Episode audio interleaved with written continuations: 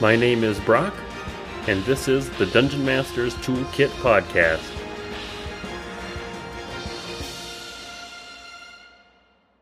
Today's episode is a Halloween special talking about all things spooky and how to run a fun holiday game. Welcome, everybody. Today I have Joe, creator of Children with Wands. Welcome, Joe. Hi, well, thank you. Joe was on before episode one, our very first interview, but you just want to give everybody a little bit about how you got into TTRPGs?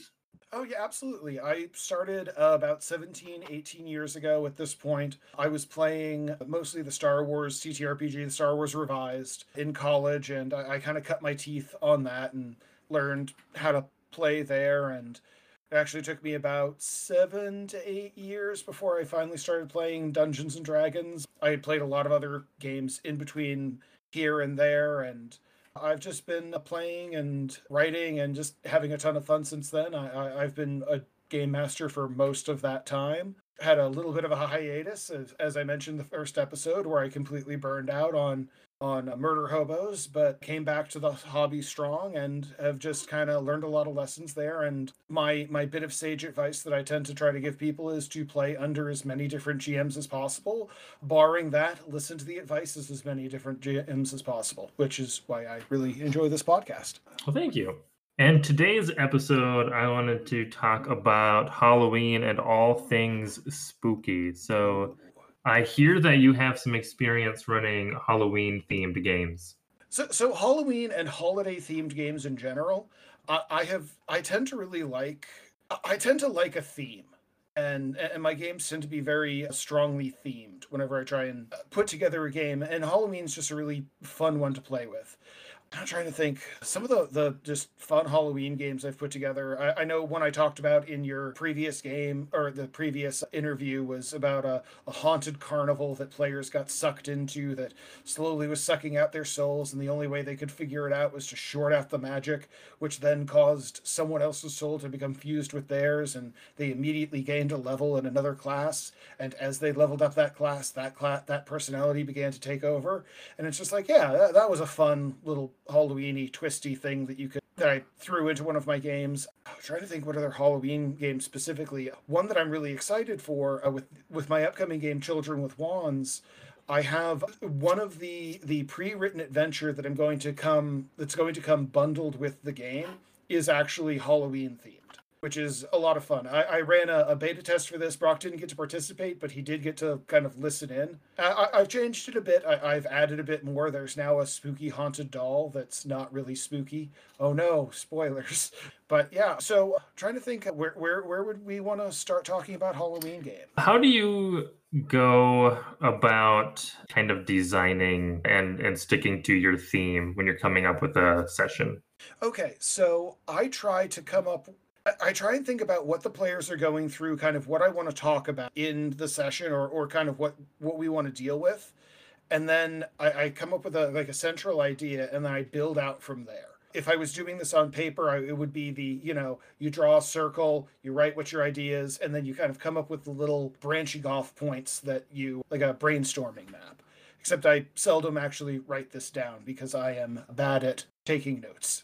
but and just kind of try and think about like well, what do I want to say in this game? And then what mechanics can I come up with to put onto a monster, an encounter, a puzzle, or something like that that deals with those kind of mechanics? So, a recent game I ran with Derek, who's on a few of these podcasts, he's one of my friends, was it was going to be a kind of fun. This wasn't Halloween themed, but it was very much monster themed where it was going to be a mostly improvised game where the players were like Victorian era things. I, I had just watched Bridgerton and I wanted to do Bridgerton meets Cthulhu was kind of the idea of the game of just having this D20 modern game where the players were two young men trying to like, you know, infiltrate upper society and just the idea of going into something like that into an upper society I was like, okay, there's something there of just like there's already going to be some alien things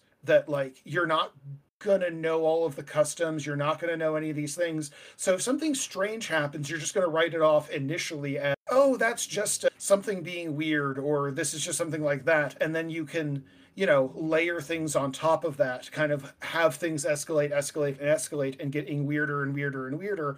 And it turns out that all of the aristocracy at this big foreign party had been controlled by some giant plant creature that was whose undulating heart was at the center of the uh, mansion that they never actually got to because they burned the mansion down. That's that's one way to solve your problems. I mean, it certainly is, and and that, one I, I had a lot of fun with because it was it was okay. The the kind of theme was being in a place you're not familiar with and kind of the the strangeness that goes along with that and then I kind of just layered on top of that, like, okay, so we're to add in like a horrible alien plant monster thing, but just how we can have little subtle things, like the fact that I had uh, kind of taken a, a bit of history where it was the people putting on the the black dot on their face along with a lot of face paint. It was like, okay, I'm going to have that. The dot's going to be on the other side of the face, however, and that is kind of an indication that you are in this cult and the players just kind of saw that and emulated that and used that as a way to sort of ingratiate themselves get invited away to this fun country manor to flirt with all of the beautiful women who were there but then you know, have things elate in a kind of an unsettling way. And eventually, you know, it culminated with them stealing horses and having to run away from this plant that was jutting giant tentacles, or, well, not plants don't have tentacles, root tentacle thingies uh, out of the ground, trying to grapple them as they're like stampeding away. And as any of the people that they you know had come across with who had been infected you know turn from human into this horrible plant creature and they start chasing them. And it's like okay this this was a lot of fun. This was a good a setup and a good execution on the theme. And to take a step back when you're planning one of these sessions is this something where you would plan the session for a long long term campaign or would this just be a kind of enclosed one shot? So i have I have at this point stopped trying to write. I mean, I still write and do long term games, but like I have stopped trying to write more than three sessions ahead of where the players are going to go. I'll have outline at this point, and, and th- those will occasionally actually have notes on. And man, I I use the internal note taking that Roll Twenty gives you a lot. I have found that terribly helpful because then everything is in one place, and I can just check like here are all the important NPCs that you know I know and and can keep track of. But I, I too many times I've seen where I thought things were going to go completely go off the rails, where I still run longer games. I, I ran one for Derek and a few other friends, I would say recently, but like time has become irrelevant with the pandemic, and I do not know how long ago that actually was. Longer than I would like to admit, but that the the theme in that one, not to get political, but was screw fascism. and it was about two fascist, basically, organizations trying to take over this one consistent area. And the players would act, and then the factions would act and react to what was going on. So I kind of knew where I wanted to lead the campaign, but like I did, I had no idea how I was going to get there, and I just sort of I never had more than three sessions ahead of time because I didn't know what the players were going to do. For all I knew, they were going to stroll up and try and take on the main ball at just at any given time. And I had to be ready in case they actually managed to kill General Max or Rognus the Destroyer. So when you get to you know halloween or whatever. Do you just drop that to like you're going along you've got you know a couple sessions ish planned and halloween's to fall on one of the upcoming ones and you just take whatever session is closest to halloween turn that into kind of a more spooky than normal session? I, I i love doing that. I don't always i don't always succeed at doing that but i always try. And because like when you're building something like this you can always just like if, if you're like hey guys i want to do something kind of spooky for halloween the players will usually just go along with you with that. One thing I, I have had a lot of success with is and i've actually did a, a short animatic on my uh, youtube channel is out of continuity games. And this works really well if you want to just like take your existing party and throw them into like a spooky horror scenario session sort of thing where the basic rules for when I run an out of continuity game you get to keep any loot, experience, cool items, or anything that you find so long as you survive the session. If you do, if if you don't survive the session or no one survives the session, it's it, this this encounter maybe didn't happen, maybe it did.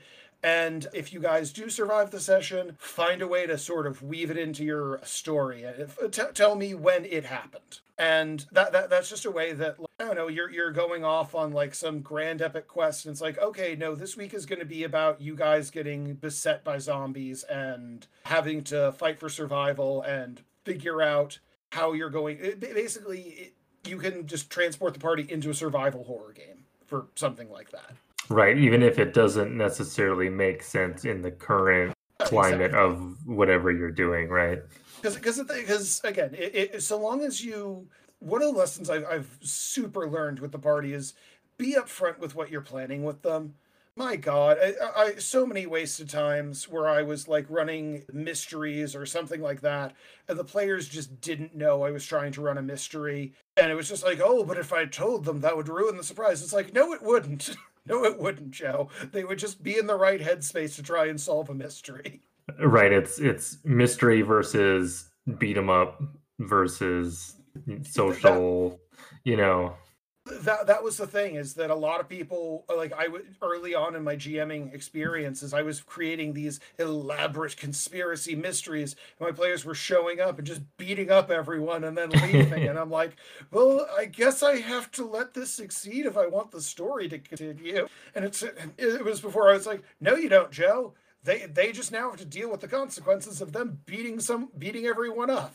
Just deal with it. I like what you mentioned about the out of continuity games where you kind of can do almost like a one shot existing with an existing party, but then like the consequences of if they all die, then well you just everybody wakes up and you had a bad nightmare, you know, yeah, and you're fine, it, right? That sort of thing, it, works really well, especially if you're just using it as, as a framing device. Because, like, a lot of people do really like taking their characters off on weird things. Like, a lot of times you'll have these, I don't know, really. When I play video games, I love the side quests probably often more than I like the main quest because it's like, okay, I've gotten to take this character that I've either built or played with on all of these like main important missions, and I get to kind of like take those abilities and experiment with them and play with them, and and and it's not just like, oh well, this is the thing I'm supposed to be doing, and I feel like that's something I really enjoy doing with like little one shot the out of continuity games because it's like eh, people can really play with that. And you can learn a lot about your character if you're throwing them into a situation that like you would never put your players into this situation in the main game because it wouldn't be fair or like you don't I, am of the opinion if you have a total party kill, like you as the GM have probably done something to screw up a bit, either not properly, not properly telegraphing what you're doing, or something like that. Now, obviously, sometimes players are just you know player characters and they're dumb and they do crazy, awful things and get themselves into trouble, but it's sometimes really fun to throw players into a situation that's 100% not fair and just see how they solve it. I mean that that's the entire point of paranoia. If you've ever had a chance to play that one, I haven't. Oh, talk, um... talk. It, it is a really fun game. I, I would explain more about the rules, but as part of the rules, I haven't actually read them. It okay. It's a brilliant game. The idea is the players are never supposed to 100% have a grasp on how the rules actually work. And if the players start to figure those out, you're supposed to change the rules. It, it's ah. based off of like an Orwellian kind of nightmare 1984 scenario where you're being judged and ruled over by a friend computer who will occasionally just murder you because, you know, you either did not a good job or too good of a job. Or if you've, you know, maybe were a dirty, rotten traitor. Makes a little bit of sense, anyways. Oh, it, that that is as much context as you should have going into paranoia. Only in that game you have a, a number of clones, so your character will die and then you'll immediately come back in just short one clone. Sure. That that is a very good game for Halloween because you can throw players into deeply unfair and very scary situations and you know it's okay if they die because they just come back. The the unfair situations eh, you mentioned zombies. I can completely see where you want to you know i want to do a survival horror zombie game for halloween but like if you have a tpk because the town gets overrun with zombies then like your story's done. So having those non consequences essentially for that session would allow you to do something like that that you would never spring on them mid campaign. Oh yeah, exactly. And part of it also is when you're doing stuff like that, it is very good practice for GMs to actually then start putting situations that are more like that in your main game and learning to deal with the consequences of you putting your players into situations and it's like oh well what would have actually happened if they had tpk'd here how could i have continued if that had happened? I don't know. It, it, it gets into a very interesting place about like how fair rgs should actually be.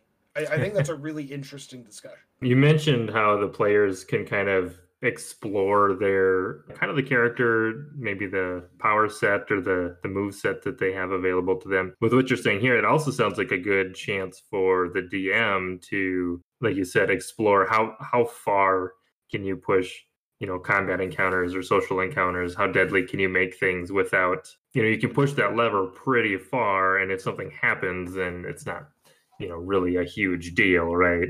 Well, eh, so it ends up being really fun just in those situations because like 5e has a lot of survivability. And like i know i tend to be oftentimes a very gentle dm who doesn't push things too far but yeah and these one shots taking all of the things off it's like all right yeah no i'm if you guys die you die and it's fine and like that was something i i for a long time struggled with as a gm of that i didn't want to see the party fail because that meant that kind of made it feel like I was failing.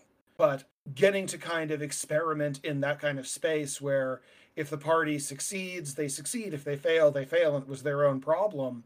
It is a really good space to be in, and it's a good chance to just experiment with that. And that was actually, I would not have been able to write Children with Wands if I didn't have that experience with letting the players set up and completely fail. One of my favorite one shots is I, I, believe I talked about this in the first episode, In Medias Res. It's a Call of Cthulhu one shot, and it is entirely possible that the party is going to wipe within like 20 minutes of the encounter. It, it can potentially be deadly, depending upon how the players act and everything like that. Like the game starts with one of the players having a gun and the other players not having a gun and no one trusting each other.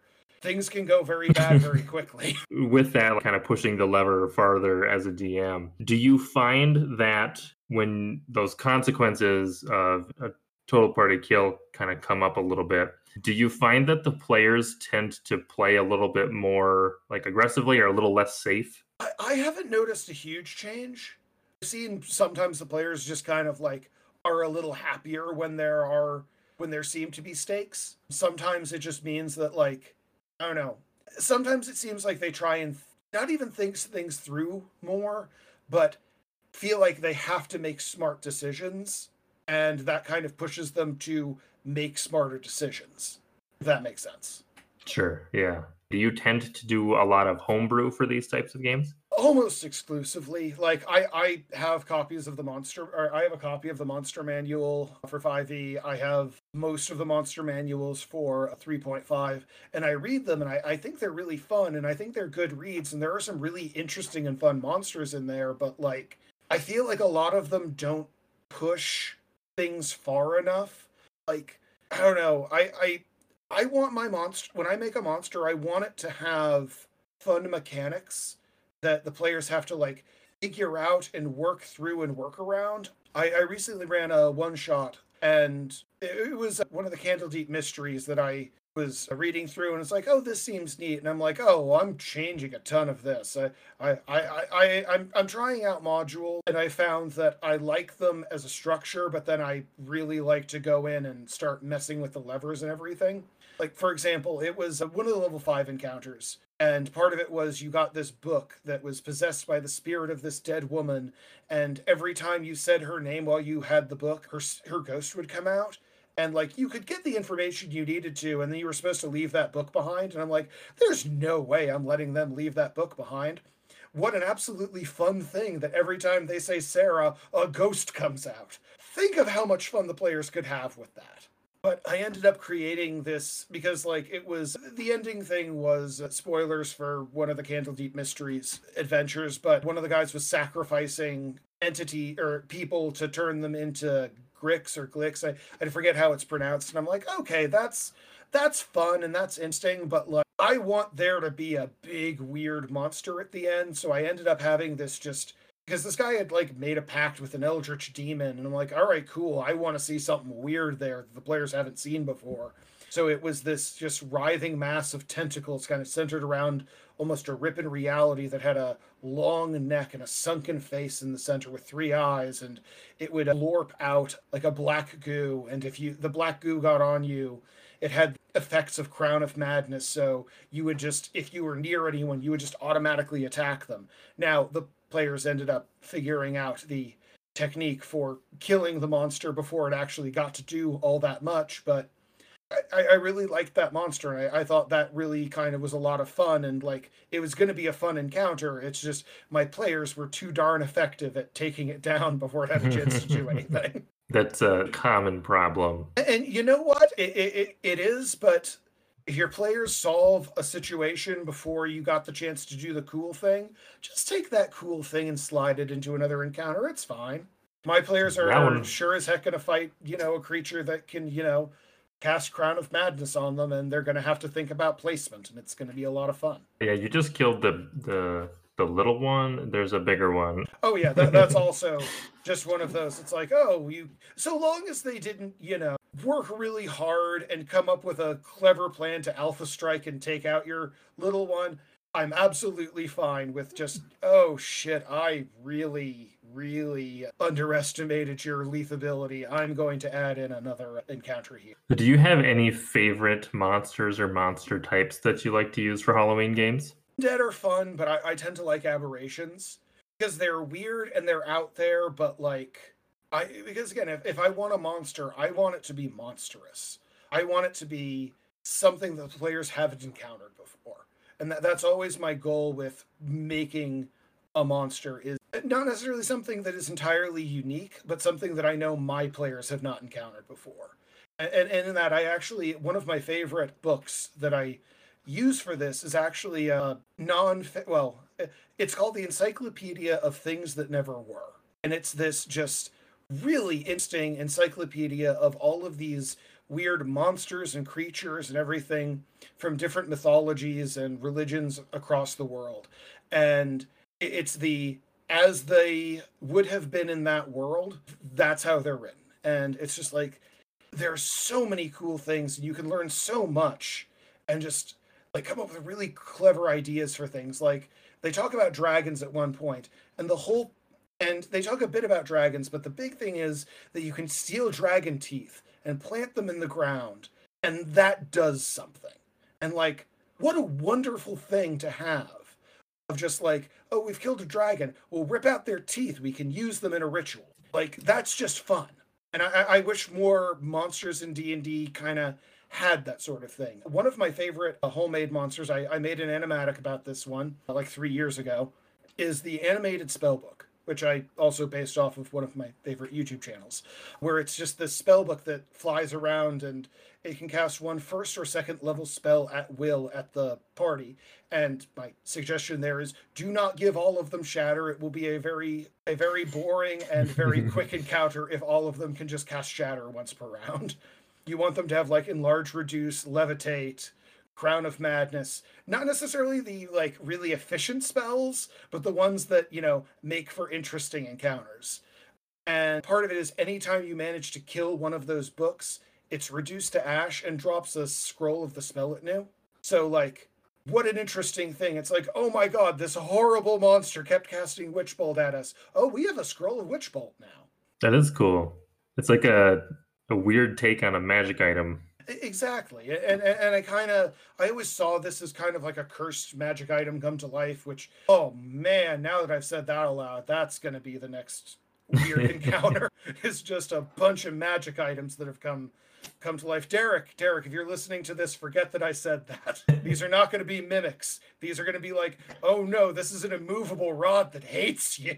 You don't want to anger a a flock of immovable rods that could could end poorly. Oh my god! But just think about how how clever you would have to be, and and how many like how you would have to think through that encounter, especially just quickly on the fly to to to have to solve something like that.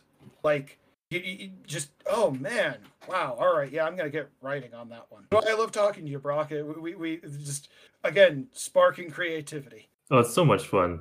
It makes me want to pull out some random tables here in a little bit. Ooh. I think we could probably do that. Do we want to make a monster on the fly here? I think we should. All right. Or uh, maybe an encounter with a monster baked in. All right. Yeah. Let, let's do it. Let me pull up. There it is. Do you have some dice by chance? D12? Oh, not by chance, by design. All right. So we will. I love the sound effects. Oh yes, of course. F- Foley work is incredibly important. Give me so I have a series of random tables here, and I will just ask. I will just ask for some d12 rolls, and I will tell you. I will tell you what they give me, and then we will come up with the encounter. All right, I love it. So, give me your first roll. Four. Four is a natural feature, so this is likely where the encounter will take place. Give me another roll. Okay. Six. Six is a terrain change, and then give me one more. 12. 12. So a rise or a peak in the distance. So there's some, so you're kind of in between areas and there is a peak that we can see. Okay. So my my immediate thought for this encounter would be okay, so you've got a you've got a natural feature, a peak and a change in terrain. It's a hill that you're walking up, but it's clearly going down like you're you're, you're dealing with some non-euclidean geometry. And so basically anything that you're throwing up is going down. Anything you're throwing down is going up. You're inherent you're inherently going to have a disadvantage on all ranged attacks be they spell or just like a, a general arrow or thrown weapon. What else? What else we want there I I I want a I want a waterfall there that's going to do something strange, and then you're going to have obviously a couple of creatures that have become accustomed to that sort of environment. So they're not going to have those disadvantages, and they're going to find ways to use that to their advantage. However, once players can figure out this sort of thing, and they can talk about how like, well, I want to change how I'm aiming. And if they manage, if players are able to hit a monster three times in a row, they instead have advantage on all of their attacks. Because they figured out the weird geometry, the weird gravity. Geometry. Okay, I like it. Do we want to roll a creature up and see what type of creature might live here? Oh, absolutely. All right, so give me another roll. Another 12. 12 is a monster. Give me, so yeah, give me two more rolls and that'll zero us in on what type of monster this is. That is an 11. So a legendary, a legendary beast plus dragon. Okay. Any we can roll to figure out what type of beast, or if you have one coming to oh, mind, no, we can also run a fifty. beast. Okay, so give me another one. Seven. Or another. So it's an earthbound animal. Give me one more. Six. A boar or pig? Okay, so a boar dragon pig. That's legendary. My immediate thought is this is something that burrows into the ground. I know pigs don't dig traditionally like that, but we're, we're going with because it's an earth pig. But what the players can eventually figure out is the pig isn't burrowing into the ground, it's becoming part of the ground. So if you can figure out a spell that will affect the earth, that will deal horrifying damage to it. Like if the pig has gone into the ground, you could hold an action to do mold earth and just like fling it into the air. And because geometry is already weird here, that is going to cause max fall damage to the creature. Basically, I like it. Anytime that the players can do something that can affect the earth itself, that's how you defeat this. Also, once you kill this creature, because again, we're going legendary, the geometry reverts back to its normal way. However, once you do that, you notice that, like, a lot of the trees start bending and cracking under their own weight because they have become so used to this thing. So now you have the whole thing of, like, oh no, this was kind of awful, but, like, we've really fucked up this environment by, you know, changing this thing, by getting rid of this thing are we the real monsters? Well, no, the pig monster was clearly the real monster and attacked for entering its territory. I feel like there should also be like hallucinogenic truffles or something in oh the my area. god, yes, that's even better. the, yes, yes. You can eat you can definitely find hallucinogenic truffles that enable you to see the world correctly in this twisted state. However, taking them outside of that starts to affect your own personal gravity. Oh, that could be interesting actually as like a you know, if they harvest a handful of those, you know, they'd be beneficial in this area, but you can almost use them as like a, a poison or something to really mess with somebody You- you- outside of that area. Outside of the territory, it casts uh, levitation on you and causes you disadvantage on your attack rolls. I love it. Oh my god. Because again, like that's really like again, that's really fun. Players could really find a way to mess with that and like oh my god, how would how would you end up using that? I, I can think of like a dozen encounters I've been in where if I was able to, you know, poison a creature and it's like, oh no, I'm floating away and I'm having trouble attacking. Oh man, you could really jank up some encounters that way. That'd be really fun. And if they're, you know, harvested truffles, I mean, you could give them a handful, but eventually they're going to use all of them up. So it's not Yeah, it's it- not like you're permanently giving them something. Exactly. I, I'm a fan of the temporary magic items that you know you use it an X number of times and then it's gone. That like really mess with things. Just because like if, players become too accustomed to being able to mess with things like that, they you know they, they just get used to it and it becomes the default response because it's just the best response. Now you do have players that will you know see something like that and hoard these truffles until the very end of the game and then once they've you know succeeded been like oh man we didn't we didn't use those truffles. Quick poison the king. Poison the king in the epilogue. Joe can't punish us now. And i'm like oh i guess the king you just you really poisoned the king and he floated into the sun. Oh man that was a weird thing to happen no one suspects you you're the heroes Yeah, world domination plan all coming together. Well, I mean, if it's the epilogue, yeah, the players should. If it's the epilogue and you're not going to continue on with the story, the players should end up like with big, important things at the end. I I remember one of my favorite epilogues involved. You know, after this in this horrible post-apocalyptic, the one I mentioned earlier, where the, the fuck fascist, they ended up with their adopted, the two players' adopted son donning power armor and basically becoming Batman at the end. And I'm like, what a beautiful ending to that story. It's eh, he took on his mother, his adopted mother's name, the Raven, and is just running around fighting crime as in power armor. That's awesome. Yeah. Well, that that random encounter was definitely fun and very weird. So feel free to steal that for your holiday games. Oh yeah, absolutely. And, and just I don't know. I, I recommend if you're if you're building your encounters, try and take like a fun thing that you kind of want to have happen in it. You don't. I don't always feel like encounters need to be deadly. They should be interesting. One of my favorites, and this might have been around Halloween. I don't remember. It was a murder mystery that ended up with the players in a sort of like dilapidated house. I, I was really inspired by the Turn Down for What music video where they're dancing and constantly crashing through the floors. It was just like I, I saw that music video. and was like, I want to make an encounter about that. And at the end, it was the players tracking down some warlocks who were fighting them through the things. And if you dealt more than 10 damage to any particular person, they reflex save to see if they would fall through. And then one of the players rolled for freaking random loot and got a Rod of Wonder.